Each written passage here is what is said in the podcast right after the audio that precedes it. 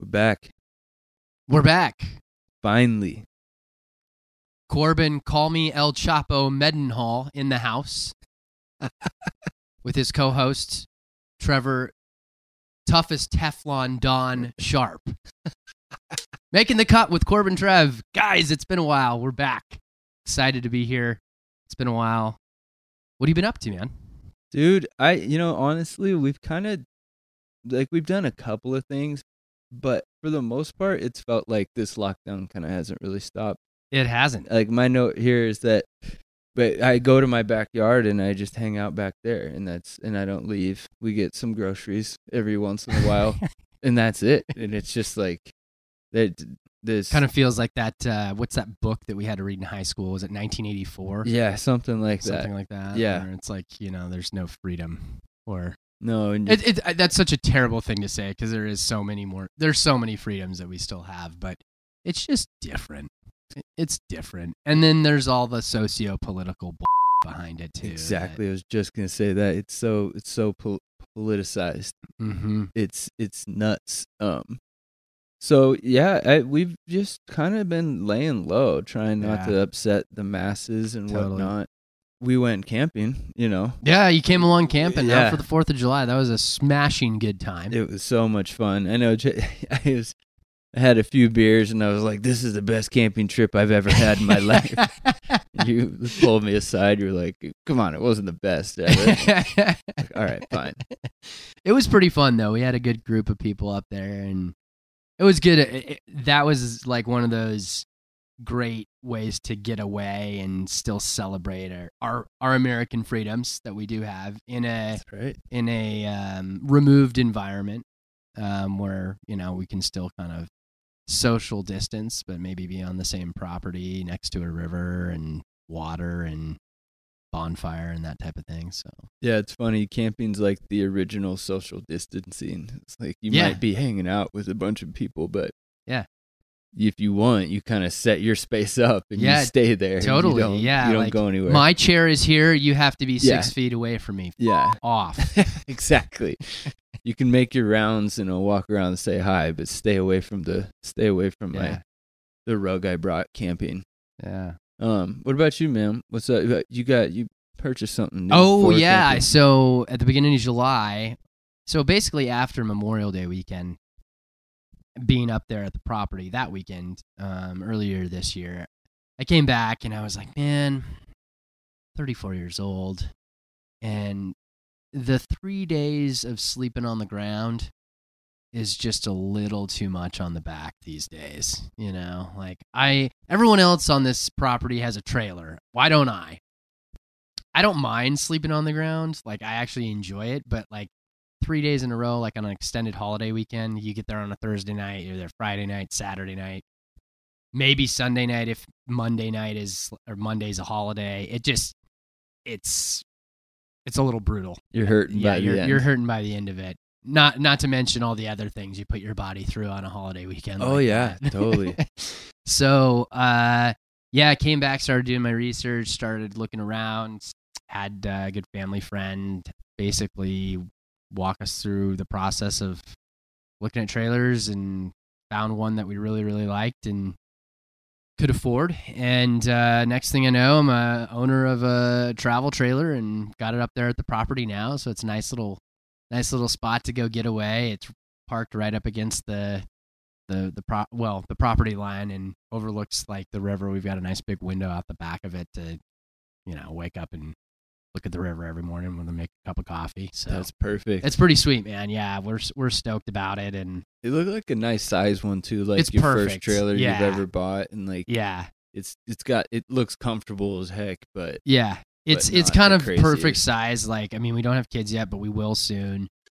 And I kind of looked at it like that rear dinette can pull out and be a bed, and I'm pretty sure like a seven, like two seven year old kids could sleep on that. You know, Yeah. Like, yeah, so, you know, I'm I'm not saying like we're gonna have twins right away. yeah, but Hopefully, I'm not jinxing myself there. Cross my fingers. dude, but uh but yeah it like it probably won't be the trailer forever but um it's a good starter one especially for like a small family. And yeah, we're stoked about it, man. It's it's fun. We're kind of looking forward to taking it on some road trips and Yeah, you know stretching the legs a little bit. yeah stretching the legs i mean primarily it'll stay up at the property you know when because otherwise it's like i gotta find a place so i can store it because i Yeah. live in an hoa and that's a that's against Yeah, the they don't want bylaw. it They here. don't- they don't, want it here parked any longer than like 48 hours i think or something like that so Yeah, i've got some got some stuff up my sleeve working some deals to try to find a spot that i can put it in the winter months and yeah, you know not um take too much of a hit on the pocketbook but yeah Nice. it's That's- uh that's smart. it's exciting man i'm i'm stoked about it carly's ex- excited about it and so yeah good. That's great. You've been uh you been listening to any new, new music I kind of new to me. Um, my sister suggested a an album, and I'm gonna butcher the name real quick, but it's Crew Angbin. Khruangbin. Khruangbin, and it's like I tried to play it for you a minute ago, and it's like I, it, we called it the original indie music, I guess. Okay. it's it's got some it's got some sitar esque flavors to it, Yeah. and then kind of like a chill, chill vibey. I don't know. yeah almost like um i guess how would i explain that it's almost rasta but east indian yeah, it's like kind of got an east indian vibe to it East Indian jazz. yeah yeah jazz or yeah yeah. Yaz, Yaz flute yeah, exactly.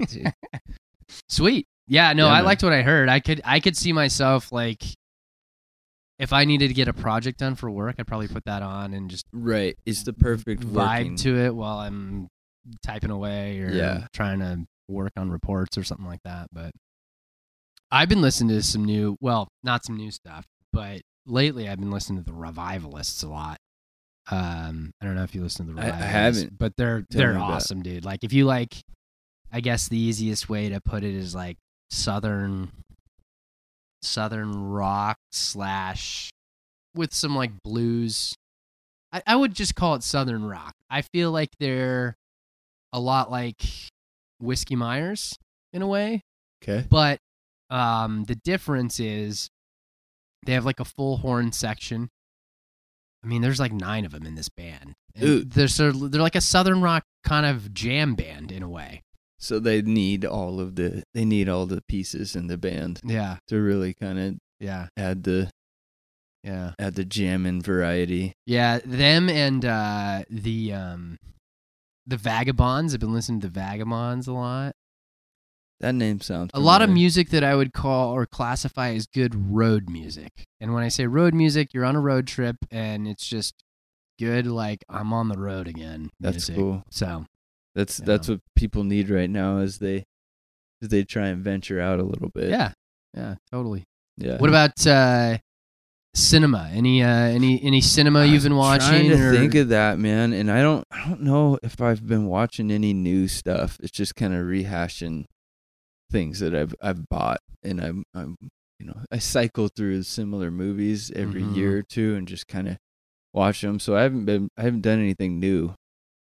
Me and Joseph were watching Austin Powers to The Spy Who Shagged Me. You know you're going through a pandemic when you've pulled out Austin Powers, The Spy Who Shagged Me as Yeah. a rewatch again. As Well- as if it's not on TV enough, right? Don't know how I've avoided it, but I I haven't seen it for It's ever. it's a great it's a great flick. I mean, it's a good laugh for sure. All of those movies were, yeah, they were. still are. Yeah. I think though those are the type of movies though where like when you're in pandemic mode and like kind of lockdown mode, staying at home a lot, those are the types of movies that you have to like have and like revert back to. The new stuff is kind of like for me, it's a little harder to get into because y- y- life is already maybe a little Mm, off centered and maybe more a little more stressful than Yeah. usual.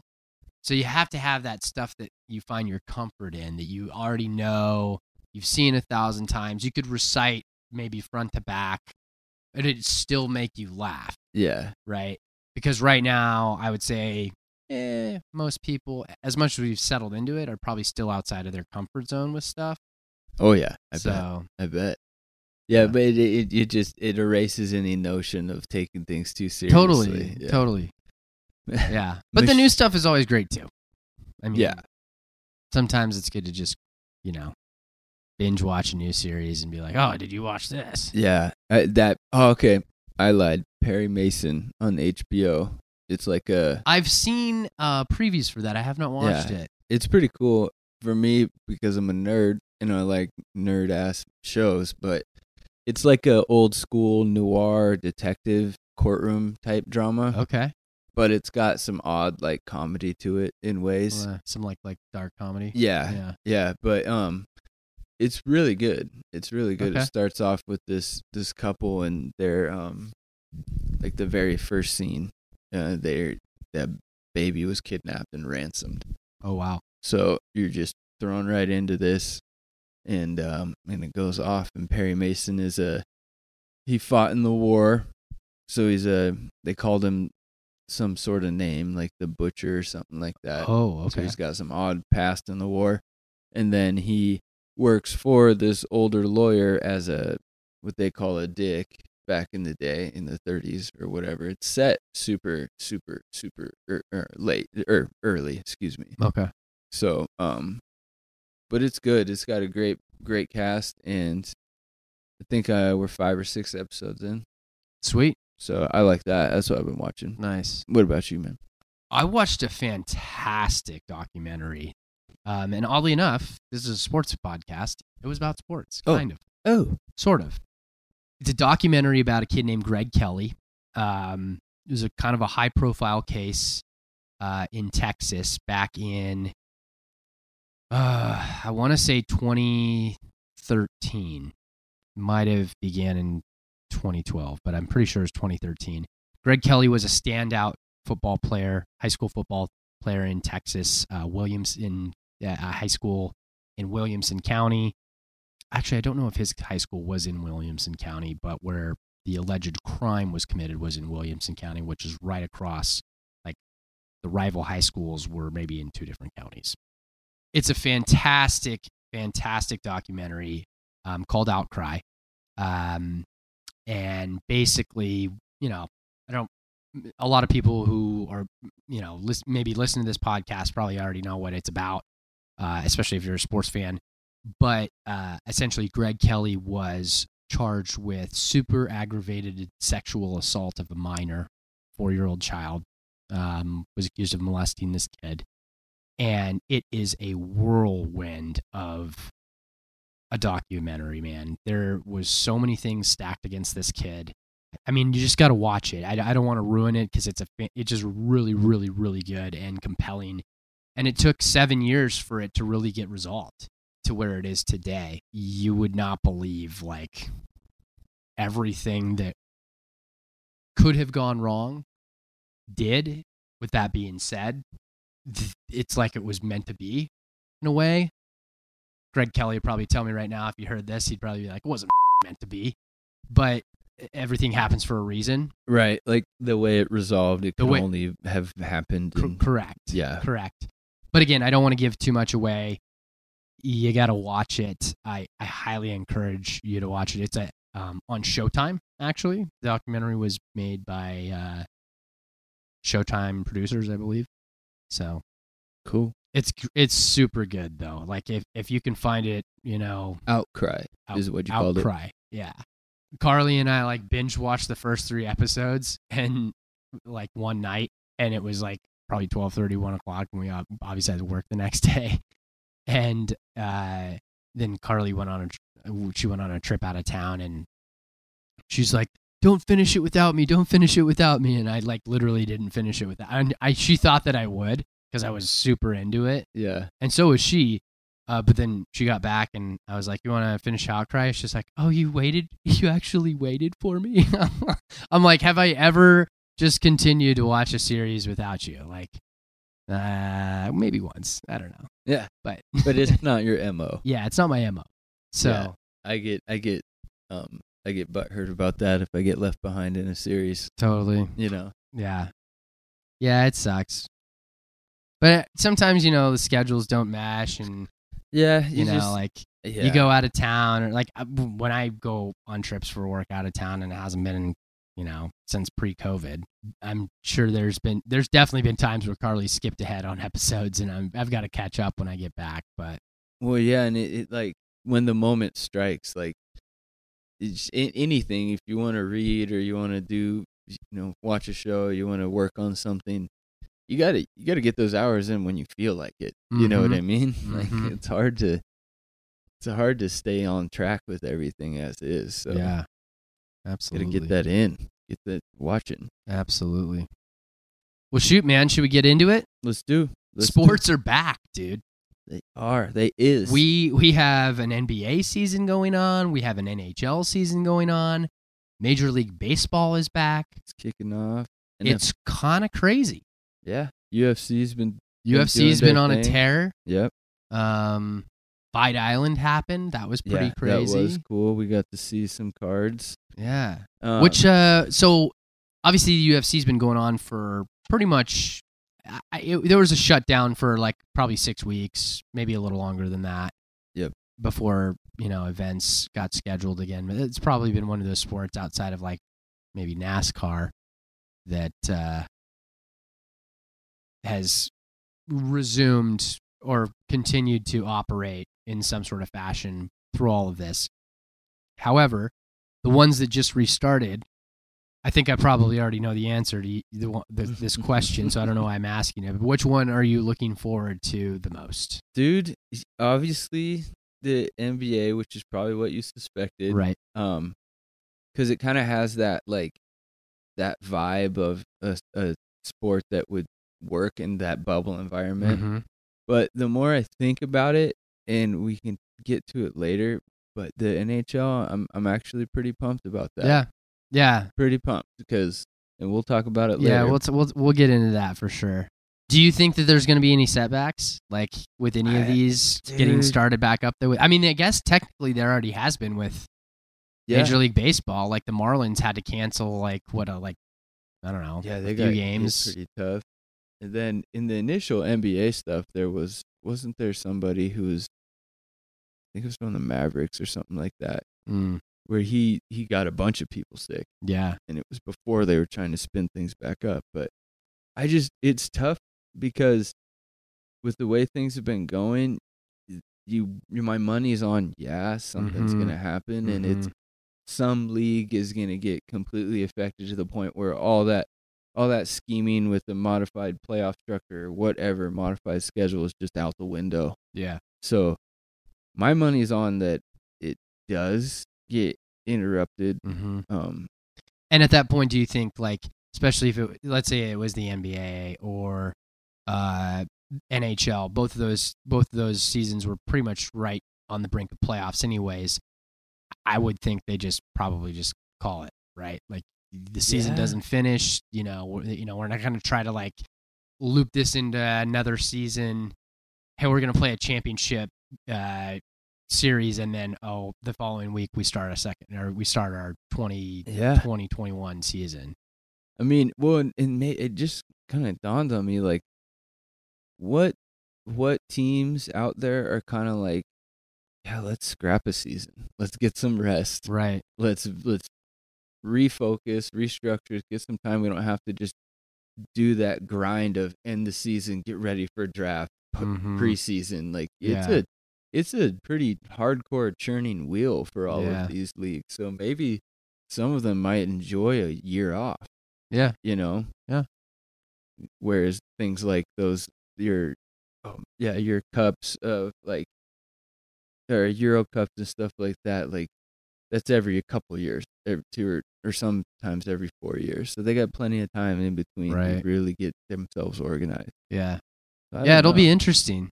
Yeah what what about you what's the one that you've you've been enjoying Well, I think yeah, obviously I'm I'm I'm stoked to see that the NBA is back. Um, was watching the Lakers Rockets game tonight before uh before this actually, but baseball like hadn't even started really, you know. So like now we have baseball in August. It's a modified season, which kind of makes it interesting, especially if you like support a team where hey maybe they get hot or maybe they like maybe they you know, it, it, it's not going to happen this year because they're already off to a shaky start. But you know, like last year, or maybe it was the year before, I can't remember.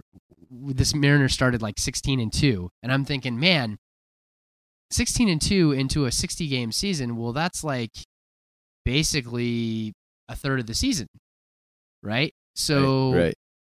But uh, like I said, it's not going to happen this year. It's well, who knows? Things can change. Maybe some they get hot towards the tail half of a 60 game season, but um, I'm stoked about baseball being back. Uh, it's very evident that with baseball being back, that everybody hates the Astros. Um, oh yeah, we saw we saw the Astros Dodgers series, right? And Joe Kelly ended up throwing at Carlos Correa um, and Alex Bregman. I think he actually threw at Bregman and then Correa, and then walked off and talked some shit after he struck out Correa. Um, and to remind everybody, they were Astros were caught stealing signs. Yeah, they. I mean, they were caught doing a, a few a plethora yeah, of cheating yeah, activities. It was, it was a. Everyone hates him, man. I mean, everyone literally. I, I think my Facebook feed, you know, like on the first day that baseball was back, I think I saw four or five people say, "Someone throw at the Astros today. It's opening day." You know, like kind of kind of kind of shitty to say, but yeah, I, I totally get I, I totally get the frustration and that and I actually kind of expected at some point, especially knowing that like the I mean the Dodgers were that it was a Dodgers Astros series and they feel cheated out of a World Series, right? Totally get that, understand it. Every I, I'm not saying it gives them every right to just hey we're gonna throw at them the first time we play them next year, but I think it's whether they did it now or when they play them again. I think is it next week? It might be next week or the following. It's sometime actually. I think in is it August or September? I know they they have a series with them again. At some point, it was probably going to happen. Yeah, or or or maybe even like an a, the AL. You know, whoever they uh, I think was it Boston. They beat Boston for the AL Gosh, man, I don't I, I don't keep up with baseball the way I I, I forget all the baseball. Shit. There's too long of a season, and I don't do a very good job of watching the mm, playoff baseball anymore. Even though I love the game, but uh, I'm pretty sure that they beat Boston. Um, but they're they're feeling cheated as well. Maybe, uh, but but they, but they cheated as well. Uh, yeah, so it's it's like yeah, can the cheaters really be mad at the cheaters? I don't know. I don't, yeah. I don't well, know. I didn't cheat as bad. As yeah, exactly one thing, and we'll, we'll talk about this throughout the podcast as kind of like a a, re, a reoccurring theme, but it's interesting. There's there's been some guys because of COVID nineteen that have decided to just opt out of playing baseball. Money in, in baseball is guaranteed, right? So it you know doesn't affect, I think, guys in other sports as much as it maybe affects guys in baseball mm. because mm. of the money that's you know Mm-hmm. guaranteed. Mm-hmm. So, you know, there's been a lot of big names that have decided to opt out of playing playing this year. Uh, David Price was a big one uh, for the Dodgers. Buster Posey from the Giants. Uh, Yoenis uh, Cespedes. That just happened, I think, this week. Actually, he just didn't show up um, after like the, the season had already started, and I think they might have given a little bit of a like a a buffer, like, hey, you've got to let the league know by this date. Well, he just didn't show up, and then they learned uh, by contacting his agent that he had decided that he wasn't going to play baseball this year. so, I mean, there's there's a lot of Ian Desmond was a is a, a you know fairly big name uh, for the Rockies. Oh, Mike Leake, that was a it was decent. Lorenzo Cain, yeah. Felix Hernandez. I don't know that he was going to make the actual starting rotation or roster, right? But obviously a and Big Eric, name yeah. still. Eric Young, which is a coach for the Braves. Oh, okay. So, yeah. Looks like a but Brad some some Mills yeah. coach. So there's there's definitely some, oh Ryan Zimmerman that was a big one. The Nationals had like three. Uh, Wellington Castillo and then Joe Ross also opted out of playing. The Mariners don't have any individuals that have opted out, although they have they do have some names that uh, I'm not super familiar with that are on the roster right now. so I think that uh, just kind of shows maybe like the youth and they could be banged up a little bit.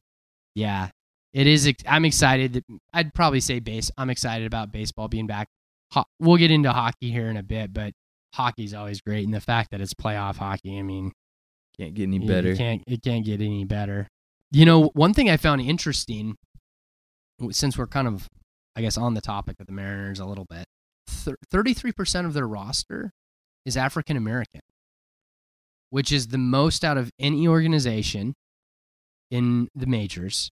The MLB on like I guess like if you collectively take the MLB rosters, only seven percent of those rosters are African American. So 33% is pretty interesting. And and obviously their Black Lives Matter mu- movement that's going on right now is is huge. They're uh, standing in solidarity in an effort to advance diversity. So they're not actually like kneeling, they're standing hmm together. Uh, I thought that was pretty cool and something that like I, probably not a lot of people know. 33%, that's you take a third well No, yeah, I like bet 30 you. man roster, it's 10, 10 guys. Well, and So- to me, I would think that rosters, the average, you're saying average MLB rosters across the league are sitting at about 7%. Yeah, I mean collectively, if you took all of the rosters, combined it together, Yep. Okay. So. African Americans represent seven percent Okay. of Major League Baseball rosters. See, I would think it would be more than that. A, a lot of people from the or uh, guys from the Dominican Republic, Puerto Rico, uh, Venezuela, Central America, those areas, um, even Mexico. But as far as African American, it's not as high as you would think. Hmm. Hmm. Yeah. So Inter- that is interesting. Yeah. They're off to a slow start, you know, kind of switching gears there a little bit. I just thought that was a pretty cool No, statistic that I learned earlier in the week when watching a, a an M's game and figured it was something worth sharing, especially in, you know, obviously we're uh, going through a unique time in America Yep. with um, diversity and expanding diversity. And I just thought that that was super cool. And I'm glad to hear that they're standing, you know, together to, to try to raise more awareness for diversity. So, Yeah, I, I agree. I think it's a however an organization wants to take um their own spin on things and make Totally. their own message. That's Totally. great. Yeah. That's awesome. Yeah. So is you got to mention here about the standings. You want me to? Oh yeah, yeah, yeah. So, I mean, we might as well take a look at them. I know that the M's are. Last time I checked, they were like sitting in third in the AL West, which isn't saying much because that's a losing record. I know the Yankees are off to a pretty pretty fresh start. The Twins are in good good spot. Actually, and the Cubs are too. Rockies, I kind of expected that. They're playing well. I think the bright spots for the Mariners right now are definitely Kyle Lewis. That guy is amazing. Um, as of last night, and I'd have to check.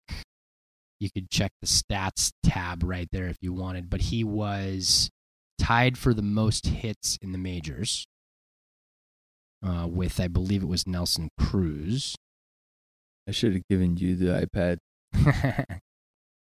Yeah, yeah, that's true. We've got a shout out to Chris if he's you just listening. click the stats. Yeah. Oh, sorry. Or- We've got the um. You go one over at the top from Oh. God, right there. Sorry, Right there. Yeah. Chris, Kyle Lewis leading. Oh. Oh, le- has the best batting average in the league. That's pretty awesome. Let's go to hits. Hits. Uh, Kyle Lewis Second. tied with Donovan Solano Oh, at yeah. 20. Awesome. So he's still tied for the lead in hits. If you go to RBIs, Kyle Seager right there, 14th, third in the Dude, majors. So there's some bright spots. There's Look some. at Nelson Cruz balling out now. Of course. well, he always balled out. He balled out for us. Did he ball it's out just, for us? dude, it's crazy. I mean, click on that guy. I'm curious if he's over 37 years old. Shout out to Chris for the uh, portable monitor. Chris, this is the new podcast setup. Sorry, I had to get that in. Yeah, Nelson Cruz is. He's kind of. I feel like he's like this ageless wonder, or maybe he was still young when he played for the Mariners. But I swore that he was I clicked in his mid 30s when we. Kyle Seager. Sorry. No, you're good. 40. Motherfucker is 40 and still balling out, dude. That's crazy. I can't believe that. I mean, and yeah, it's it's early. He's off to a, a, a pretty pretty fresh start. And when all you have to do is hit the ball, well, I shouldn't say that. All you have to do. That's probably one of the hardest things to do. But but at 40 years old, Oh his yeah. batting average is 373. He's got three bombs with 15 RBIs, second in the majors in RBIs. Like his OPS is over a thousand. So yeah. it's just it's incredible. Ooh, so Kyle, Kyle Seager's doing all right. Yeah, Kyle's uh, Kyle is off to a fresh, hot start. It uh, he kind of had a kind of had an interesting year last year. He didn't didn't uh, his batting average wasn't great. I th- I think he was a little banged up, but I mean overall, like he's those are two bright spots in a um, you know they're five and nine. They've started they've started five and nine, which is you know they're not the uh, worst uh, record in Major League Baseball, but it's It's not. not the best either. So yeah. yeah, from one Seattle team to another. Oh yeah. The dun dun bum bum bum dun, dun, dun, Release the Kraken. Which, Yeah. by the way, I don't know if we uh, said that this episode is called "What's Kraken." Oh, Play on words there. very good. There is a new team, a new NHL franchise with. Well, we already knew there was going to be an NHL franchise franchise in Seattle, but The we didn't know what their what the, what the mascot or team name was going to be, and that got released here within the last couple weeks since uh, since we recorded our last podcast. Um, And the consensus from the people I've talked to is everybody's really stoked. on- Yeah, on yeah. The whole theme. yeah, I think it's pretty cool. I mean, it it's got kind of that maritime theme, Oh yeah. similar to like Natural. Mariners, Yeah. right? The fact that we have a mascot that is like of Nordic mythology is pretty f- badass to me. That is cool. That is cool. Um, so I'm pretty stoked about it. Uh, I, there has been some criticism a little bit about the logo, and I'm kind of indifferent on that. I understand people's maybe like, ah, it could have been better. I think that if I were going to change anything about it, actually, we'd keep the. I like the. I actually like the S with the I. I think that's kind of cool. Uh, I might have changed the color of the S Okay. to something on the silver gray, like gunmetal kind Yeah. of color scheme. They really tried to separate themselves Yeah. from the Seattle Yeah, colors. yeah. they? So But I like where you're at with gunmetal or something. yeah, like I, I think that if they had done a gray, a darker gray, or a gun, like it just would have, it might have been a little. Well, the Seahawks Little more received. Wolf gray is the the gray they have is a really nice. Yeah, that's that's a dope gray. And then the Mariners, they've got some some of their own grays going on. So if you could have Mm-hmm. picked some kind of pick from both of those, it would have been killer. But I'm with you. I think um I think the look on going for the Kraken and and it's it's obviously based out of of you know the sea but it, it feels like a, a little bit of a departure from Seattle's general direction with everything else. Yeah, I would agree. You know, WNBA is the Storm, and you got the Mariners, and you got the Seahawks, and then the Sonics were, you know, the to relate to the the aeronautical industry in, in Mhm. Seattle, but you know, Well, and then you have the Sounders. and then the Sounders, Yeah, which is all like you know, that's. The, I mean, the Sounders were the Sounders before they were the Sounders. So Yeah. Yeah. So it, I, I think they tried to really say, hey, we're we're gonna do something different and we're I'm excited to see what the whole branding suite looks like with all with jerseys and fan gear and everything like that. The Seattle fan base is just so I mean, franchises would just be chomping at the bit to have our fan base. Oh yeah. And so I liked how they did and I'm noticing this more and more like they did that cool like motion graphic with the logo reveal so like tendrils or whatever like came down the S and everything. Oh yeah. It was just a it's just well done. Just I feel like they're going to knock it out of the park with this. I think I think our our market here in Washington's going to react amazingly to that new franchise and just it's just fun. 2021, right? We won't see it until 2021. Yeah, it's the fall of fall of 2021. Okay. So it's a year away. got it. Yeah, There's got to be the exp- the expansion draft has to happen. Um, so what happens with that? What is an expansion draft? Uh, you know, I'm not completely familiar with like the the process for how it works, but basically there's protected players. Each team in the NHL protects they're they're ba- based on contractual how their current contracts work. They're they basically there's a certain amount of players I think on each organization teams or each team or each franchise uh, that are up for grabs. Some are protected, some are unprotected, and Seattle essentially gets to take a player from however many teams. I don't know if it's every single team in the NHL or if it's a certain amount. If it's just playoff teams, I'd have to look into it a little more. Could be a good good follow up conversation Yeah, for our yeah. next podcast. Um, because I'm not completely, but I do know that like when Vegas did it, there was talk of like, okay, well, they might take this guy or might, they might take this guy. It's going to depend on what Vegas or what the other team wants to do. If they they protect him, they say, hey, you can't have him, Mhm. and it all has to do with.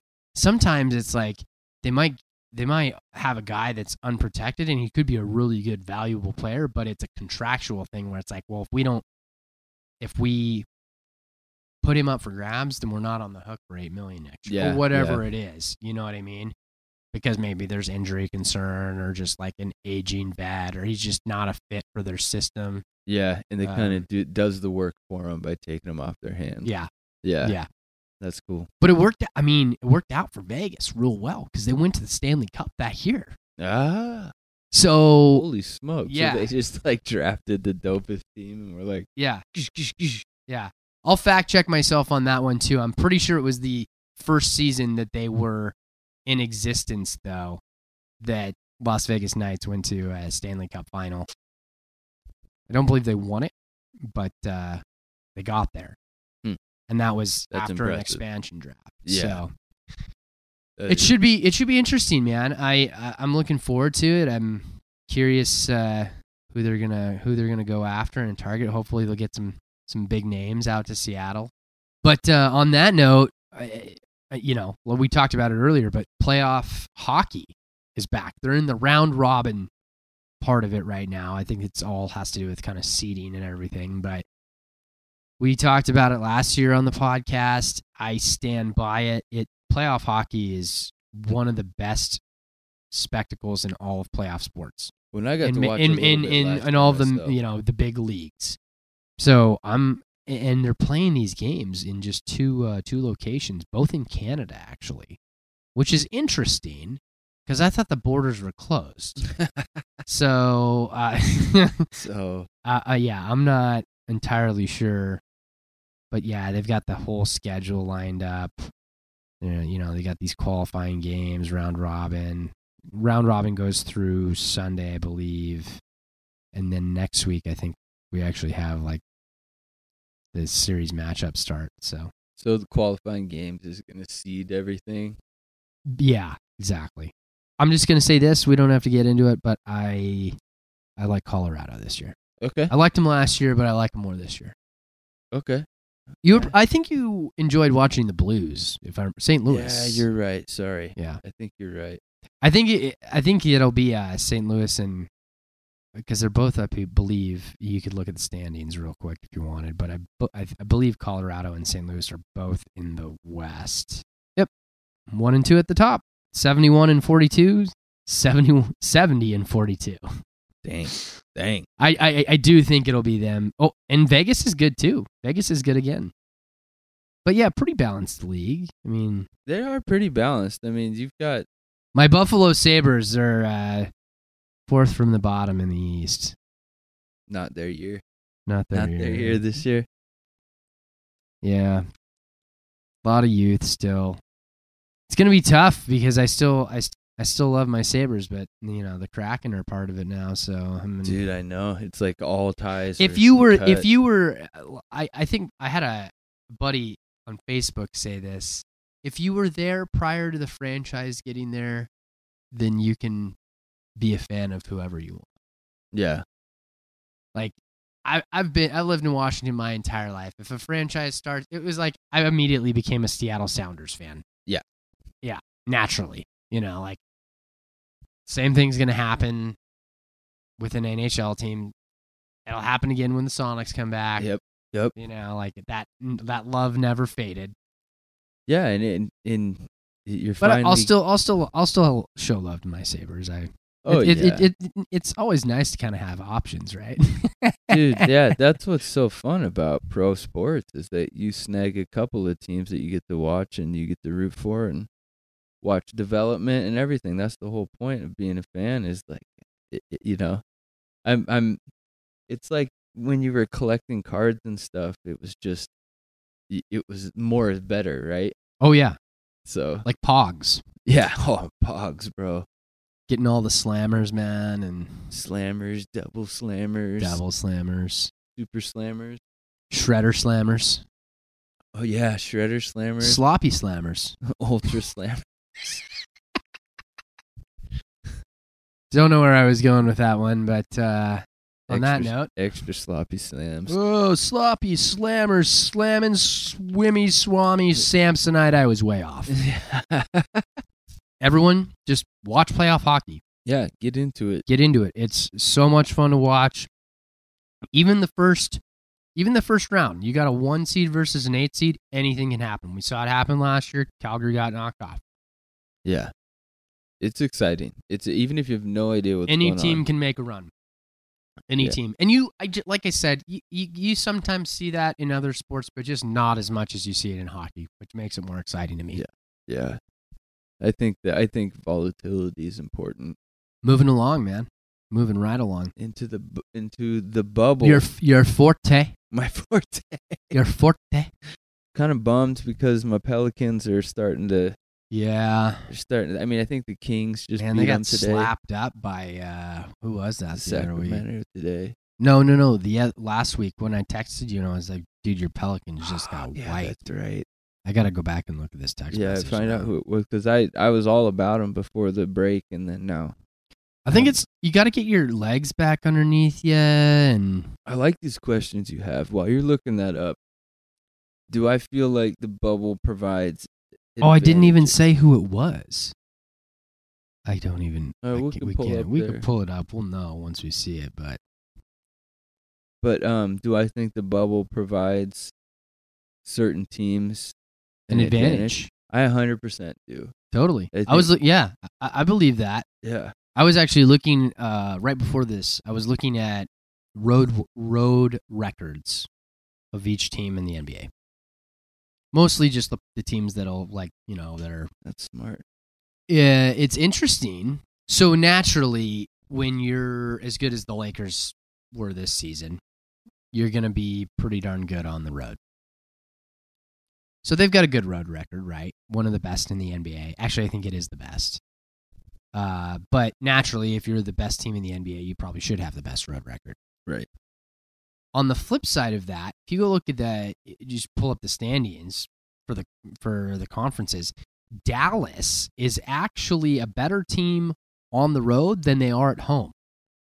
So to the to the point of the question, you know, do we think that it plays to the advantage of certain teams more than others? Well, maybe for Dallas, playing it doesn't matter where they play Mm-hmm. to them. You know, they were 19 and 17 at home this year, but they were 22 and 13 on the road. Right. That's a big swing. Oh yeah. Oh yeah. They were essentially even at home, but they were and and again, remember we do know that Luka was hurt for a while, so that could have had you know they might have been on a Yeah, homestand have for a while. that. It might have skewed it a little bit, but overall, I mean, it, it, that's an eight game swing. Yeah, We're way better, way better away than they were at home. There's not a ton of teams. A lot of teams are, you know, they're better at home than they are away. They should be, right? That's the Yeah. fans. They get amped.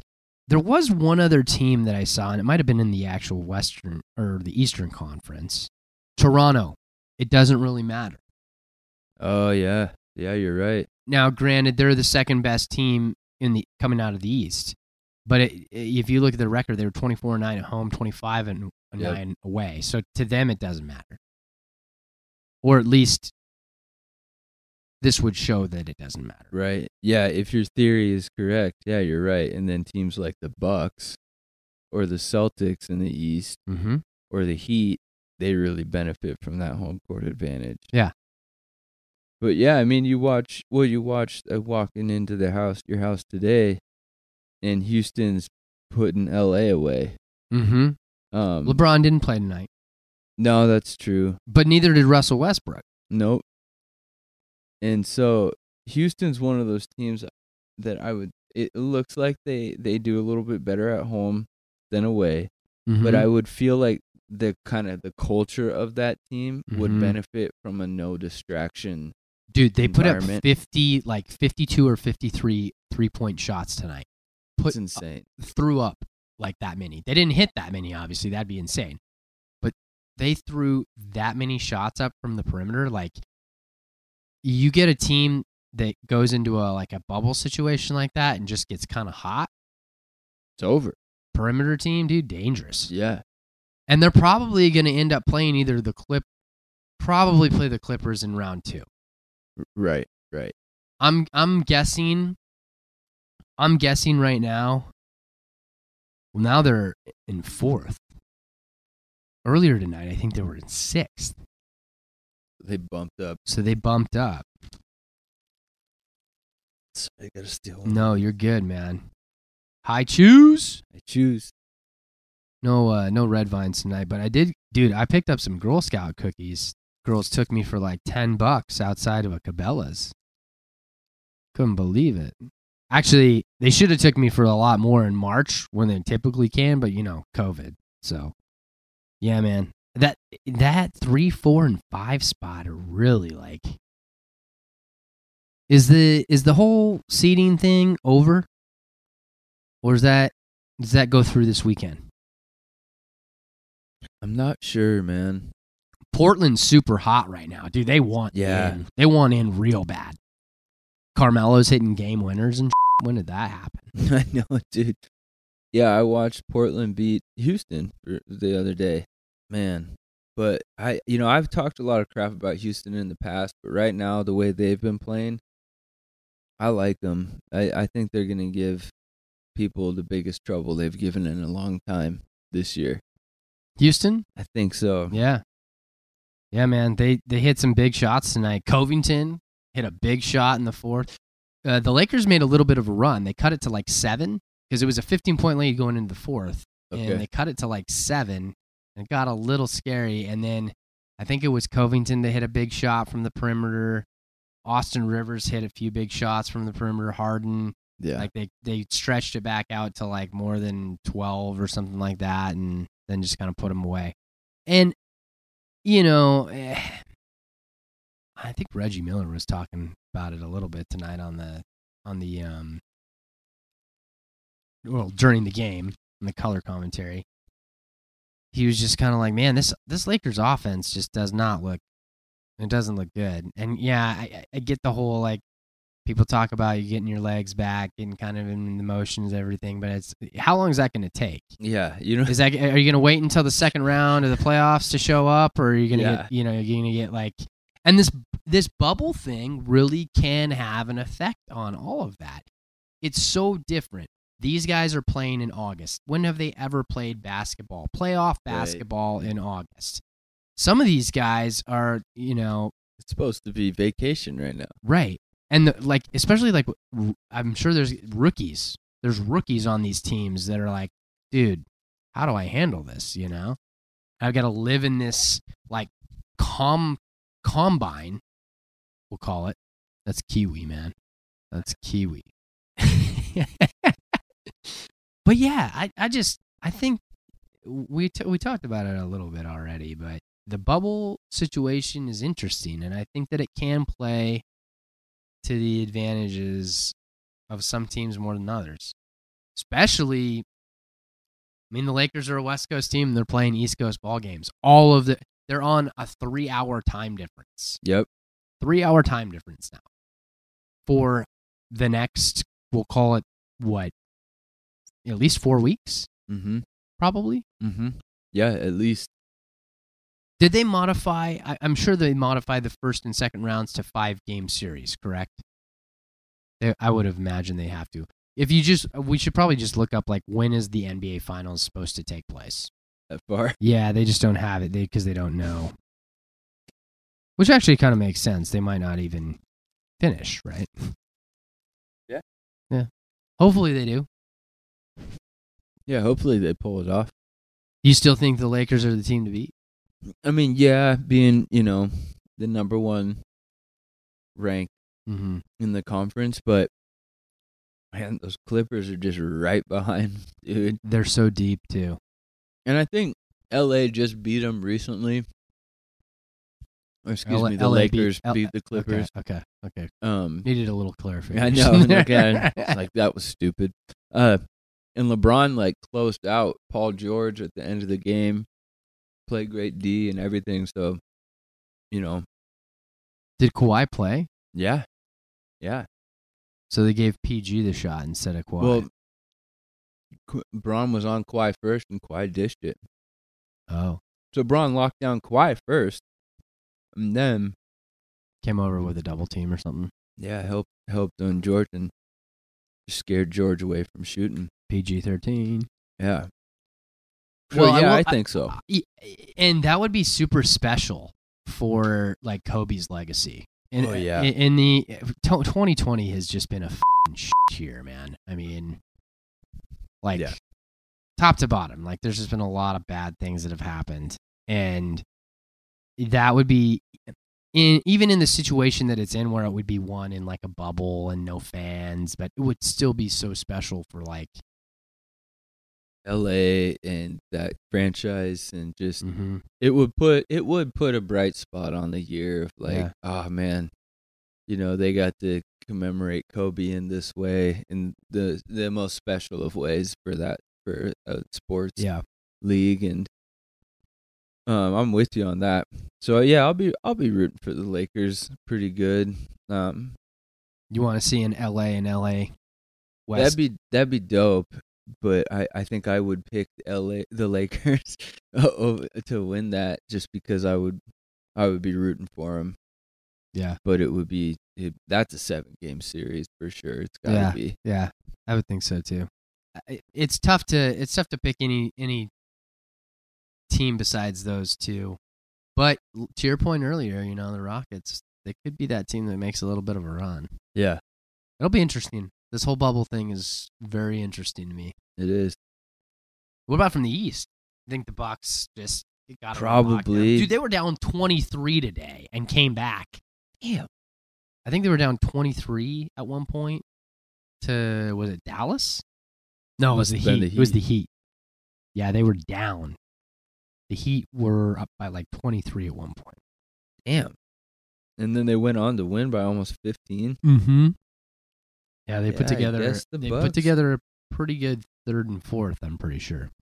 Guess the Bucks are the, you know, what? Toronto. Yeah. Ah, that's a tough one because there's some pretty obvious like spacing between the top three. Mm-hmm. So yeah, I mean, I guess I guess people just kind of expect Milwaukee to take it, but Yeah, I mean you got losing teams, yeah, right? The seven and eight are losing teams. They don't even have winning records. yeah, But like Orlando playing in their hometown, like how easy is that? yeah, exactly. This is this is a walk in the park. yeah, no adjustments or anything. No adjustments. Yeah, yeah, East uh, Milwaukee, and then I'll probably be rooting for Boston, Yeah, for sure. and then I think I might be rooting for Houston and the Lakers this year in the West. I'm rooting for a total rebound of the Golden State Warriors in their 15 right, win all right. season. All right. I wonder if that's like the worst season on record. It's not the worst season on record by an NBA team. It can't be. I'm Maybe they're- the franchise. Yeah, probably the franchise. Who knows though? I'm sure there were some. I'm sure. I'm sure each franchise has had like kind of their dark ages. Oh, you know? dude, yeah, for sure. Like what the Kings have been in for the last like ten years. since Vlade and Yeah. uh, I mean, look at Chris Golden Webber. State. They're in their dark years right now, like by your classification. by for like for one year. I Yeah, mean, it's not gonna it's not gonna be that way next with year. With all their stars hurt. yeah, it's not gonna be that way next year. I can tell you that. these Hi-Chews got me. They've Yeah, got man. bro. Did you try the dragon fruit one yet? No. Oh, no. bro. Let me see. Oh, bro. Oh man, that's mango. Let me find the dragon fruit you. Dragon fruit. That one Thank you, is sir. dynamite. All right. Dynamite. While I do this, do you want to take us into the NFL? Or are we good? Do you want? I'm gonna else? grab another beer. You want to grab another beer? I think I'm. I'm.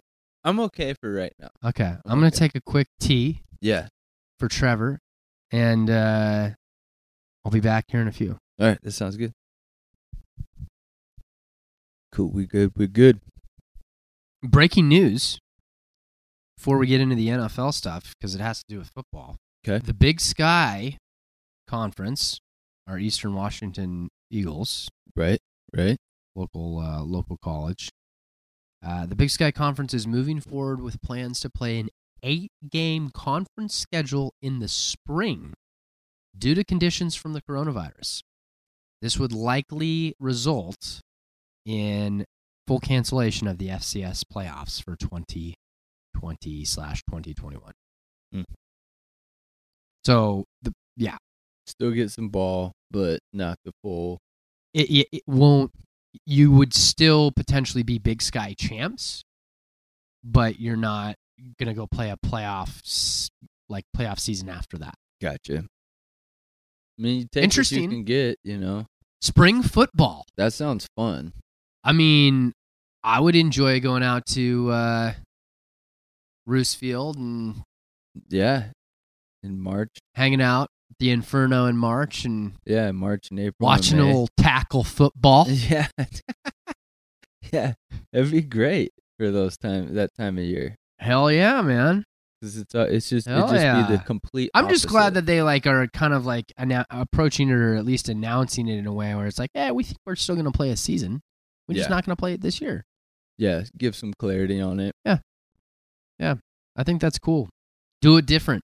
Yeah, yeah, just scratch the year. You can't do it the way you you've done it every Mhm. other year. So Mhm. just accept that. Do what you can. Yeah. And who knows? You might have a little fun in the process. Right. You might get people stirred, or you know, you might reach a new audience. You Yeah. just don't know. Yeah. I could see that totally ending in like a co Big Sky championship, you know? Like maybe if it's an eight game season, maybe there's two teams that are seven and one or something like that. And then who knows? Maybe they make them play a playoff game or they decide that they're going to play a playoff game to That'd decide who the big, cha- the Big Sky champs are. Yeah. Makes it a little more, you know? Yeah, enticing. Totally. On to the NFL. Interesting stuff. As of today, like any NFL player that wanted to opt out of the season had to submit his notice by today. I know that there's been quite a few that have already decided to opt out, but there's, you know, obviously several that are still oh eh, that are still planning on playing this season, assuming it happens or doesn't get delayed any further. Did you see OBJ's comments? the no, I didn't. What did he say? I- I don't really want to put like or dissect like he was pretty straightforward with what he said. Like I, I think he just he was basically making the point that why should we play this season? Like it kind of seems sort of like it's not in the best interest of the players, it's in the best interest of the owners so that they can make money and Hmm? you know, I don't really feel like they've ever really treated us like we're humans. So Yeah, yeah. Um, he's he's like I couldn't give two shits what the owners want or think. So Right, right. He's he's always been kind of animated with his approach, I guess. like Richard Richard Sherman level. Ye- Yeah, I mean, Richard's pretty pretty outspoken with Yeah. his his views. yeah, he's very much a he's very much of like a I would he's the player union. he's he's a player guy. union guy for sure. Yeah. But I think I mean honestly, I think most guys are if you're part of the players union, which most guys I, I think you have to be, right? Like every, Yeah, everybody's part yeah, of like probably. you know at this point. And some guys might not, you know, be as active as others, but I would say he, you know, from a, a level of how he feels NFL players are treated, or again, I don't want to put words in his mouth, but the approach the ownership owners take on how players should honor their contracts and all of that. You know, it's very player first, owner second, as opposed to owner first, player Yeah. And look, it's a business. I get it. Um, I get both sides of it. Uh, I probably lean a little bit more towards the player side of it Yeah, agreed. because really, in the blink of an eye, you're the wrong. You get hit the wrong way. It's over. It might not be just career ending. It could be like life Life alt- life altering. altering. Yeah, and just you know, these owners are already they're already made. You know what I mean? This is just a, a continuation of their legacy. Yeah, and that's not to say that like an owner couldn't get in his vehicle, be driving to Yeah. the office and get hit by a car, and that's life altering, right? Yep. But the the same could be said for a player doing the same same thing, Yeah. right? So there's I, I would I would say that the risk level involved in being a football player is far greater than the risk level involved in being an owner. Yeah. More most likely. Maybe Uh, not from a monetary standpoint. Yeah. Or like maybe you're an owner who's like, I skydive every day to my job or something Right. like that. right, like Which, but it, but I know where you're going, yeah. and and OBJ has a great point. Like, yo, if this is a season with an asterisk on it, and even if you do win a Lombardi Trophy, everybody's not really going to give you the credit for it to begin with. Like, there is nothing on the line for him. right. So I get it. I get Yeah. it 100. percent Yeah. So Yeah, like what if we talked about it already, but there's probably going to be some sort of hiccup in the NFL season. Like there's going to be a game that's canceled, if not more, because of oh this you know there was a couple guys that tested positive for coronavirus, so we can't play this game this next week. And actually, the team that they played the week before, they all have to be tested. They might not be able to play. You know, like it's it's a trickle effect. And the fall is near. What do we know about the fall? The flu season always oh, happens Oh, in the yeah, fall. dude. So like you combine the flu season with COVID nineteen, like what are we looking at there? Like that's gosh, dude, it could it- be. it's I don't want to bring doom and gloom into this podcast, but it's it could be it could get very very interesting here. No, a hundred, hundred percent. I mean, I'm, I already feel like I've got the sniffles, just like, just because, you know. Don't little- say that, man. Don't say that. crispier in the morning when you wake up. Like, it- Yeah. Hayden literally today was like, feels like fall out there. and Oh yeah, like, it was it was the first it was like the first dark day. You woke up Yeah. to like the first dark day in a Yeah. long time. We had overcast, some a little bit of showers this morning, and then kind of Yep. throughout the day, sprinkles on and off. When if Um, depending on where you're listening to this podcast, it's been in the 90s for like oh yeah, four yeah, yeah. weeks. Yeah, to give you a perspective, we were actually touching 100 for a few days in Yep. a row, Yeah, like not even a week ago. So this is like the first, probably, it was less than 80 today, wasn't it? It was like 78. yeah, it hovered in the 70s. It was. Yeah. it was Tomorrow is supposed to be 82, and then I think, gets back up. yeah, mid 80s. It's supposed to be like not super hot, not to get on a side tangent, but yeah, 76, 82, 84, 89, 80s. Pretty much the 80s Yeah, like the next. that's perfect. Yeah. That's a perfect end of summer. I was kind of, I was kind of worried that August was going to get super hot, and it did Yeah, for a little bit. It was starting to go that but way. I was kind of worried about. We hadn't seen any rain in like probably forty five days. yeah, Well, yeah, I mean June we saw rain, but not July. We didn't see any rain in July. no, July. We didn't hadn't we haven't seen anything in August until today, and it was pretty minimal. So then I kind of start to worry about like fire season and Yep. hopefully, hopefully, who knows? Maybe we'll have a really really late summer and September will be super hot. I don't know, but Yeah, or it just chills in the 80s for the next. You know, yeah, they they say it's supposed to be a La Nina year. Okay. So like fall, winter, like a lot of storm systems. Um, and if it's if if it's a La Nina year, I mean, I'll put it in perspective for you. This is the first hurricane that hit like the kind of the coast of Florida uh, prior to uh August or like it it made landfill in August or landfall on like August. We'll call it third or fourth. Okay. Uh, but it was on track in July. That's the earliest that like they've seen it in probably 20, 30 years. So they're anticipating that there's going to probably be like at least one or two more like major hurricanes and in the midst of a pandemic like the southeast dude Yeah. Yeah. Right. it's uh it's interesting times so there is uh yeah there's i i guess one thing i wanted to highlight was just like there's a lot of guys that have opted out that was a big side tangent but you know it's That's always all right. We didn't. got some big one yet. names on there like oh, dude the one thing that i noticed was look how many guys the patriots like have opted out you scroll all the way down Oh, I did see that. Yeah. Oh, dude. Brandon Bolden, Marcus Cannon, Patrick Chung, Dont'a Hightower, uh, Marquise Marquise Lee. Uh, man, just there's there's eight or nine there's eight guys on there on that list that are like, yeah, we're not playing. Which out of 53 is Ravens, Andre percentage. Smith. That's a big name. Seahawks, Chance Warmack. We just signed him. That's unfortunate that he's uh, opting out, but it is what it is.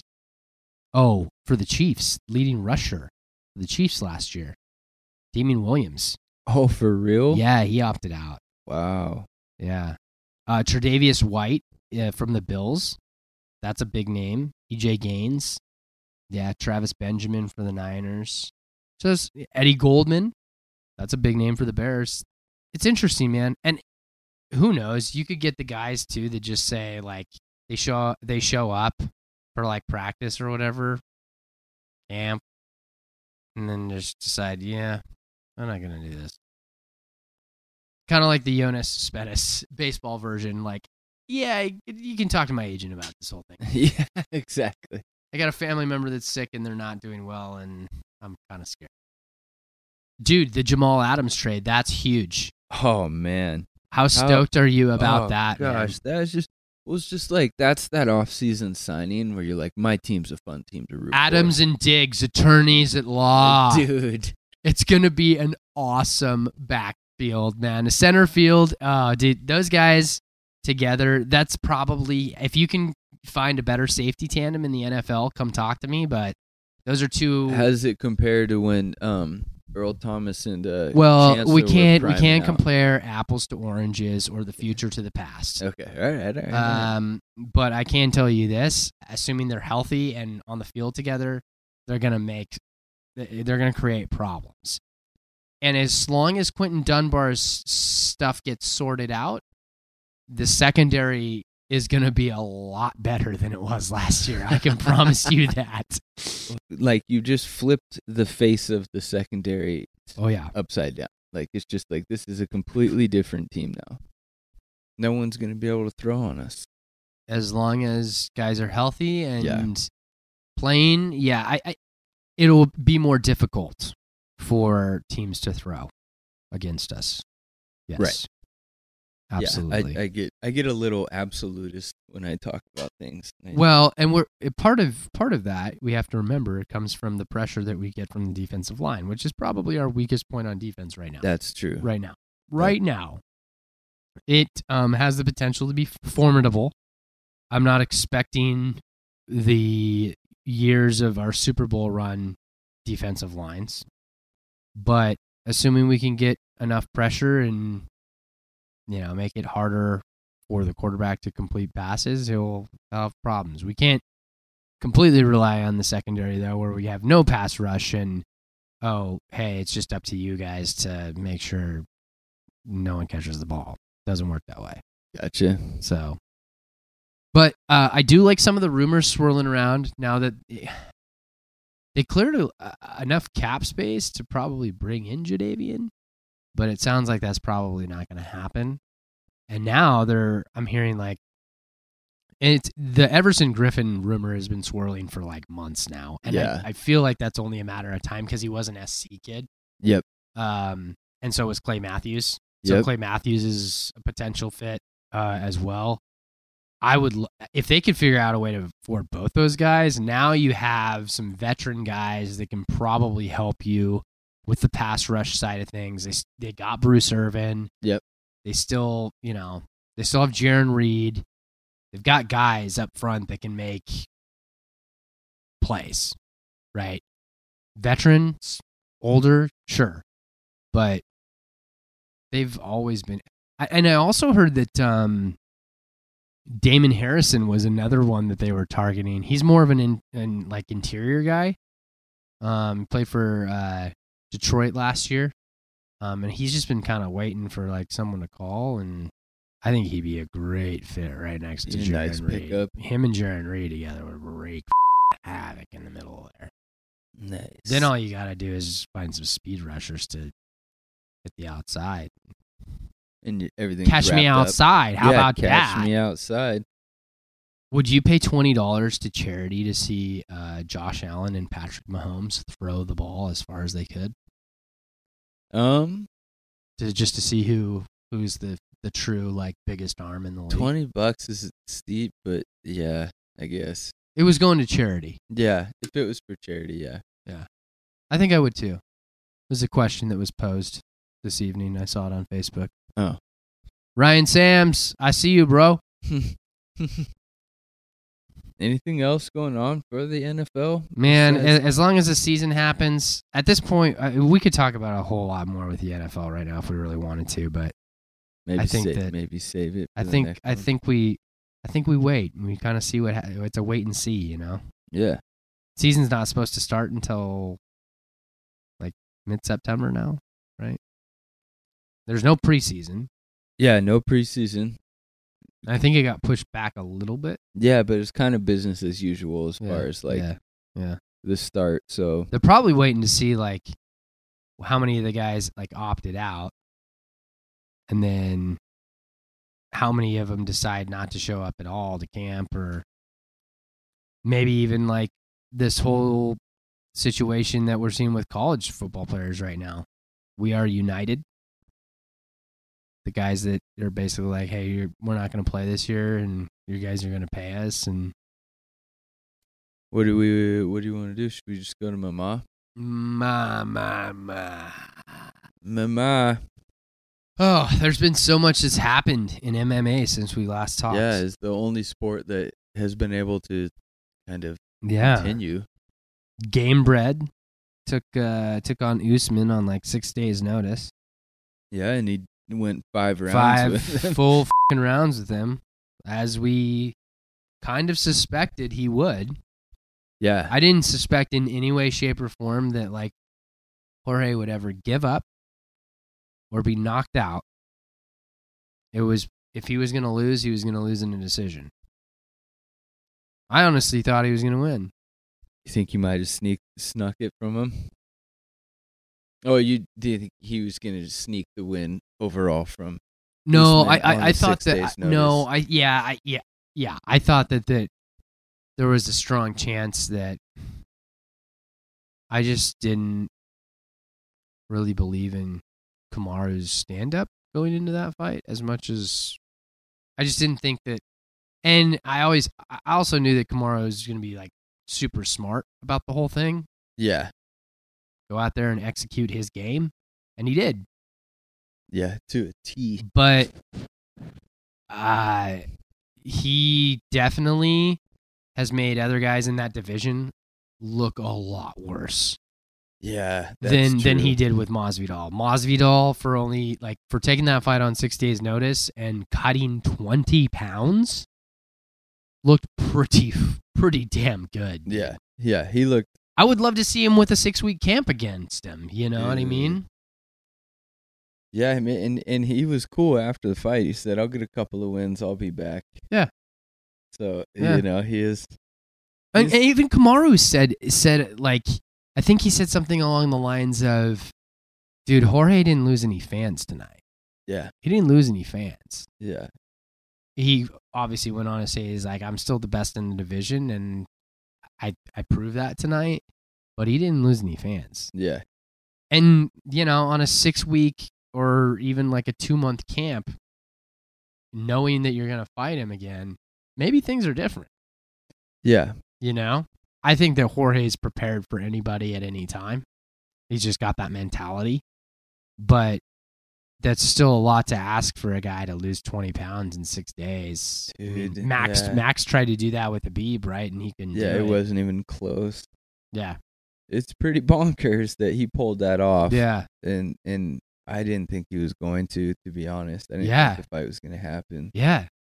I had my doubts too when that got announced. I was like, "You're 20 pounds overweight right now, dude." I mean, I hope, but like, I'm also like, I also fear for like the safety and like well-being of a fighter, especially Masvidal. He's just like a, he's just a he's an awesome dude. Yeah, yeah, You know, he's a gem in the in the entertainment industry. Yeah, yeah. So you never want to see something like that, like where it could like put him in the hospital because he's working his ass off just to try to make weight and right. you don't want to see that for any fighter, but it, uh, obviously, to me, it is one of those situations where it hits a.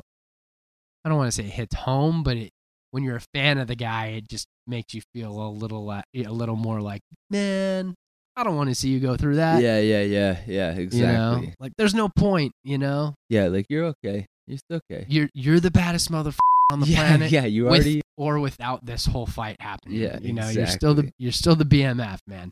What else? Oh, 251 happened. Yep, Yeah, Whitaker and Till. Dude, that was a badass fight, man. dude.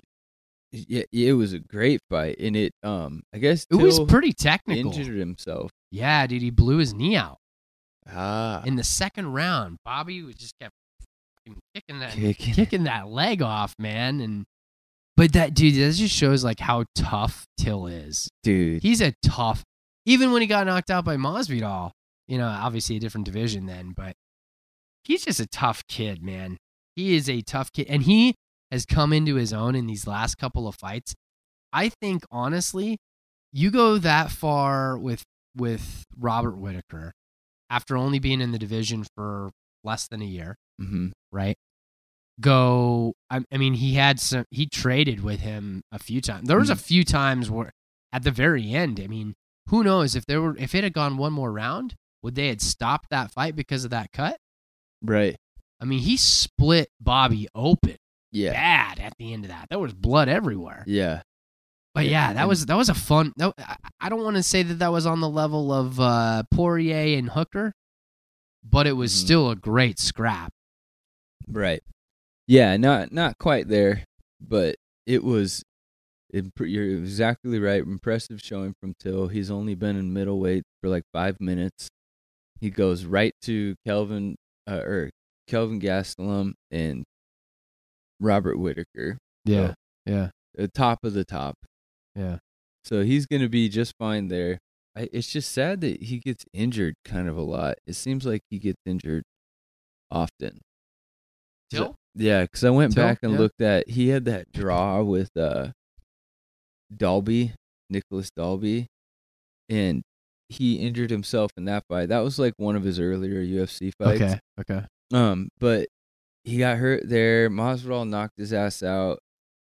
Woodley, I don't think he, anything happened in that one, but in between, before the Woodley fight, he fought Wonder Boy. It took him forever to fight because he was it. it there's always something going on with him that's delaying him, yeah. and so I I feel like uh, that same thing is kind of well, maybe more so lately than early on in his career. But like, I feel like Roberts dealt with oh. a lot of injuries himself. you're right, yeah. And Those they- two guys that are just like, you know, eh, may, and maybe it's just their it's their own worst enemy. Like they just kind of hang in there. They're tough guys. yeah, they train too hard. they train too hard and and you know they get worn down and then eventually it's like oh i just broke my arm or Yeah. oh i need to have you know surgery because i've got a hernia or I, my knee is blown out Yeah.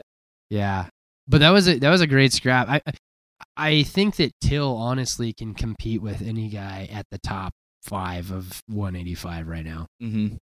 i really do I- would love to see him fight the loser of adesanya and costa Yeah, I would love to see one. him find the the loser of that. I think he's worthy of fighting either one of those because Yep. Bobby's obviously going to get the shot again Yeah, between whoever wins that. Yep. God, I Knuckles and Costa would just be incredible. I, I don't think, Oh. but, but I don't think it, technically Izzy's probably the second coming of Jon Jones. yeah, maybe Yeah. technically, but even maybe like quicker and faster. Yeah. Izzy probably hate me for saying that right Yeah. now, but you know, like eventually that fight should happen. Hopefully it will. Oh, that would be that'd be a super super fight, dude. But you got an at that point you got an aging Jon Jones who mm, could very well go up to heavyweight at- some point. yep, probably. So then year. there's like that gap of like two. Is he going to cut the weight just to come down to fight Izzy? yeah, yeah, it's an odd proposition at that point. Then Yeah, heavyweight fight in the middleweight. because DC after this Stipe fight, the Stipe DC thing's going to be over, and then I'm assuming Jones is probably going to try to fight Stipe. yeah, he wants to go up there and have It it only makes sense. to it'll- that. It only makes sense. So I kind of wonder, like, I don't know if that, I don't know if that Izzy Jones thing's ever going to come to fruition. I think it'd be great if it did, because it'd be a real technical fight and fun, real fun to watch. It'd be so much fun. But I just, I kind of wonder about that whole. Do I go up or do I wait for this kid? Yeah. Yeah, and I don't. He, he also has to protect a little bit of the like the legacy and the record and yeah all all that. He's got a lot more to lose than yeah, Adesanya. yeah, exactly. percent. Exactly. So, Nice. what do you think's next though? Like, well, I guess we kind of talked about what's next for Whitaker. Uh, Till though, I mean, probably one of another top five guy, I would imagine. Yeah. Once he's once he's healthy, once he's rehabilitated and everything. Yep. Yeah, Yeah. give him top five, no problem. Two F uh two fifty two's coming up. Yeah, let me see. Let me get that. It's a good card, pretty good card. Got Stipe and DC, the trilogy, right? Yes, sir. Trilogy. I rewatched that second fight recently with Joseph. Mhm. Man, DC was winning that fight big time. Before Stipe came back. Yeah, before Stipe made a, this the best adjustment in the world and came out. I don't remember what round it was. It was the third or fourth. He just came out, and that's when he started racking the body. Yeah. And DC just he, you know, and he Broke his mentioned ribs or something. Well, he just wasn't wrestling. He he was trying to stand, and so it just got to a point where one of them really stung him, and then Mhm. that's all Stipe needed, and the rest is history. And he just started clubbing him. I think we could say the same thing though for well, I'd have to go back and watch the first fight. But like I don't know that I knew who was winning that first fight. And then all of a sudden DC just drops him out of nowhere. Yeah, It, and, and it was he Stipe immediately like was like what the f-? you know like yeah, I mean he dropped him and it was called but like Stipe kind of played the whole dude I'm I'm still here yeah, talking to you right now like yeah, I'm not saying that it shouldn't have been called. I'm just saying that maybe it was on the earlier side. yeah, yeah. Whereas lately we've been seeing people get just annihilated, Right, where you're like, it. why are you not stopping yeah, this? exactly. Why So are you not stopping this? It's just the inconsistency is Yeah. confusing. yeah. It probably has a little bit to do with COVID nineteen. Might not have as many guys willing to step in and Yeah, officiate that's true. because of the the health risks involved. And Mhm. the second, the co-main on that's pretty good too. Jairzinho is getting back in there right away after his first loss. Yeah. He's tough, tough KO loss to Francis Ngannou, yeah, but you know that's the game he plays. yep. Um, matching yeah, up with JDS Junior Dos Santos. That'll be a good, good scrap. Yep. Sean O'Malley's back with Marlon Vera. Oh, dude, Sugar excited about that. Sean, Sugar Sean. Yeah, I think people are really. I hope that feint comes back in that uppercut, dude. So he gets full knockout, highlight knockout money. Yep.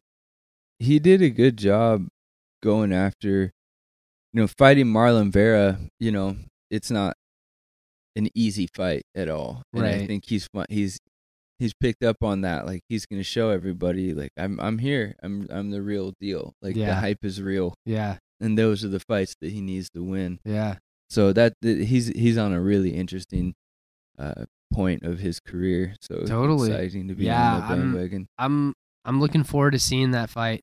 I was dis- well, I wasn't disappointed, I should say, but like when he had to split the money with Cody for the knockout of the night. Yeah, that's the last time around. because Sean's was way cooler than Cody's. Cody's well, was Sean's was a walk off. Sean's Sean's was walk off. Yeah, a true walk off. Cody's was just the like surprising last minute. You snuck it in before the the round ended. right, right. which is cool. Like, don't get me wrong, it was a cool. It was knockout. still like a yeah. It was a big blow. but like, It was a duck and throw, and yeah, uh, this he just didn't. but see it was a coming. hail mary. It was. last It, it was. It was you very. Yeah. It was very much a swinging for the fences. Like, Mm-hmm. and congratulations, he caught the hell out of him and dropped him Yeah, big time. ran out of batteries right before the end of the episode. Yeah, it happens to the best of us, doesn't it? Yeah. So the divisions, man. Okay. I was just talking about this with Joe. The bantamweight division. We were just talking about Sean O'Malley and Cody Garbrandt and all them. Bantamweight's killer right now, in my opinion. Yeah. Middleweight's a lot of fun right now, and then welterweight. Those, uh, well, welterweight and and featherweight. So bantam, feather, welterweight, and middleweight are my favorite right now. Okay. So bantamweight, just because there's just so much depth. Aljamain Sterling's waiting in the fold. Petr Yan just won the belt. Like it's all fresh. Yeah. Lightweight. Would you say that's the youngest? Would you say that's the youngest division in the Oh, UFC? probably. Yeah. Yeah. Yeah, I, I think so. Because I think guys, you know, they're just a little smaller when they're younger, and they're gonna they're gonna fight at that level, and then maybe later in their career they go up to featherweight or something. Yeah. So Yeah, You might be right there. maybe. I'll have to do a little more research on that. I, I think I would probably agree with you that bantam is one of the more exciting, just like top to bottom. I, I if we pulled if we pull up the like the like the the rankings, like it's just I feel like one to ten, any one of those guys could probably be a champ. Okay. You know, um, and maybe not like right away, like right now, but like at any point in time in the next like year and a half, two years. So yeah, that's that's let's look at the rankings. That's here. where you're at. Marlon Moraes behind or in front of Aljo. Aljo. I think so. I think he is. Yeah, Marlon. Moraes, Aljamain Sterling, Cody Garbrandt, Cory Sandhagen, Elevation Fight Team. Yeah. Oh, they were all over this last card. Yep. Pedro Munhoz moved up. Oh, he just fought. Who did he beat? Pedro, He fought last last week, right? I don't think so. No, yeah, he just fought. Oh, maybe he didn't. Last time he fought was Aljo? I don't know how that happens if you're number five. Whatever. Jimmy Rivera, Rafael Sun- Sunsao, Cody Stamann, or Stamann, Rob Font, Dominick Cruz, number 11 in that division. That's a pretty good number 11, man Yeah, yeah, it is. even after the even after the hiatus, Sean O'Malley, that's a pretty young. Overall, I would say one, two, three, four. Pedro's a little older.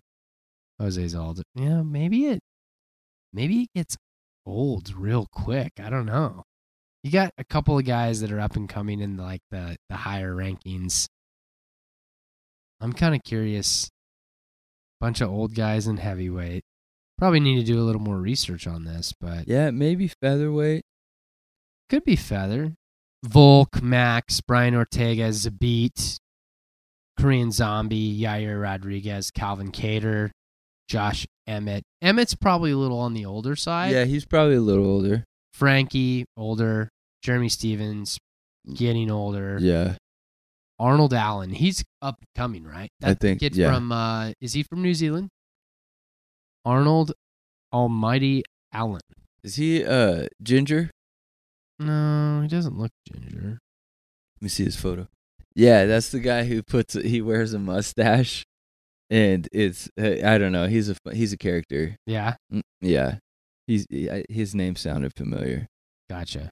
I think uh, they they end up being pretty balanced out, I guess, from an age standpoint. But I would love to know, like, which division's the youngest. You might be right though with bantam. It could be like if you if you average it all out. Yeah, If you average it all out, for sure. Uh, what's your least favorite division? uh, probably heavyweight. Yeah, It just it's just swing as hard as you can, yeah, knock him out. yeah. Werdum had a cool, like I think he just choked somebody out Yeah. a week or two Yeah. ago. But yeah, heavyweight's just not that fun. There's not. You don't see a lot of the a lot of the. You know what I will say is I, can commend DC for like that a little bit because there's not a lot of ground game in the heavyweight division. But Curtis Blaydes' ground game is legit, dude. And that guy might be the, like the future of the division. Yeah, yeah. That that's somebody who I'll I'll tune in for sure. Yeah, and, and because his ground game, like his ground and pound, is top notch. It's top notch, dude. As and he, I know he's he's had he's struggled with Ngannou twice. Like he's he's lost both of those, but I feel like he, you know, he was young. Both he was still growing into who he is, and I don't know. I'm not saying that he's ever gonna beat Francis, but I, personally, I hope he does. yeah, me too. Um, but his he's just a well-rounded fighter Yeah, pretty well rounded fighter. Um, and I noticed with like Francis's game is, you know, if you can get him to the third round, mm, probably you got a you got a solid shot at winning. Yeah. he, he does gas. Yep. he does gas sometimes. So least favorite, know that it's heavyweight. I would actually probably say it. I love the little guys, but I flyweight is just kind of hard for me to really. It- it- you know, they've talked about getting rid of that division. I don't want them to. I just don't know that there's enough guys that I like have connected with as like I like watching that guy fight. I like I like I've I, personally the only guy out of that division I've really liked a lot is Joseph Benavidez and he's yeah, kind of having a couple rough goes these last few times. So I don't know. I think I, I probably need to just like maybe tune in a little more and really focus on like watching the flyweight fights to try to establish maybe more of a connection of like who I like as fighters and yeah. and again, you know, I know that Dana tried to get rid of that a while ago. I think one way that you could revitalize it though is bringing back Mighty Mouse. Bring back Mighty Mouse and bring back Cejudo too. Yeah, but I don't know that at this point, um, Cejudo wants to fight Volk, dude. Yeah, Like they just keep talking mad shit to each other on Twitter, and he wants to be the champ, champ, champ, champ, champ. Yeah. he's you know, moved on. He's moved on. Like he's not gonna cut the weight to go to 25 again. Yeah. You know what I mean? Unless Mighty Mouse calls him out and is like, "You fucking owe me." Yeah, I mean, I don't know. he did. So we'll see. But I think that's one way you could revitalize it. And bring back Mighty Mouse and That yep, totally. like Figueiredo looks like a, a good champ. He does look like Yeah, a he real does. a real deal champ. So He- he's and that he's might exciting. they, that might that might revitalize the, the division. Who knows? yeah, What would you say is the most talented division? that's a tough one. I think lightweight's pretty Yeah, I think dude. you're right, dude. Lightweight or welterweight, Yeah. you know, because they're just lightweight, welterweight, and middleweight are just like the perfect mixture of Mhm. everything. Mm-hmm. Um, size, speed, Mm-hmm. power. So I think part of that you have to base off of like, okay, is there anyone in the division that's never lost? And how many times have they never lost? Like, so automatically I think, oh, well, lightweight, Khabib. Khabib's never lost. He's like going for like, what is he at 27? yeah, I think he's almost thirty. Yeah, I think he's 28 or 20, 29. 28. Yeah, he's, he's only, he, apparently he only wants two fights, two more fights and wanted to retire 30 You know, for Yeah, his dad's request. Um, RIP. yeah, yeah. We didn't talk about that. True, but rest in peace to Yeah. Khabib's dad. He did not die from Complications. it was okay, but Believe due it. to complications Yeah. of COVID, Correct. he's had some issues with his heart. Yeah. But I, I think that you have to base it off of that. And then I just think the trickle down from lightweight, like from a talent standpoint, is just. Yeah. Yeah, I mean, if you if you throw McGregor back in, let's just say, Yeah. then Or got- if Max decided to go up. or Max goes up, you got uh, other than those names, you've got people like Dustin Poirier and Dan Hooker and Tony Ferguson just waiting, Mm hmm. you know. Mm hmm. And that's just three. I'm probably missing some folks from lightweight that are murderers right now, but Yeah. that's plenty. Yeah, I think it's the Fal- Felder, Yeah, Paul Felder, Kevin Lee, Al Iaquinta, Justin Gaethje, Justin Gaethje, Gregor Gillespie, yeah, Cowboy. Kevin Lee, Cowboy. Oh, Drew Dober is an up and comer. Yeah. That kid's a that kid's The real deal. elevation fight team. dude. Yeah, there was, and then there was um, there's a couple other people. I kept mentioning it to Joseph. I go, "There's Trevor's camp. There's his his team. Mm-hmm. They're all Love over that camp, card. dude. Love that camp. Well, shoot, man, what a podcast! It's been a uh, well, I'm sure we'll we'll shrink it down with the edit and all that good stuff. But it was great to kick it, buddy, Yeah, it's good to be back, man. and get uh, another one of these under our belts. We'll be back again, hopefully this month.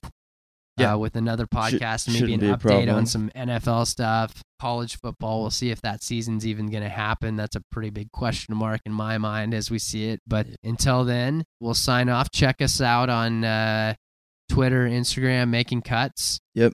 I'm Trevor Sharp. Our host is Corbin Mendenhall. Look forward to seeing you guys comment on our pages and telling us how we're doing and tune in as much as possible. Let us know if there's anything you want us to talk about because we're all about making this a uh, open forum for talking about sports. Corbs, anything uh, you want to add, buddy? Yeah, just get out and, and try and get engaged with us on social media. I think getting out of this quarantine funk where I think it's time to really kind of try and try some different things and not rebrand, but kind of refresh the formula here. So Totally. appreciate you, Trev. Appreciate you putting the notes together and everything. Yeah, man, absolutely. We'll look forward to doing it again. And until then, uh, everyone stay safe, stay healthy. Cheers, and uh, peace out. Yeah. Peace. Later.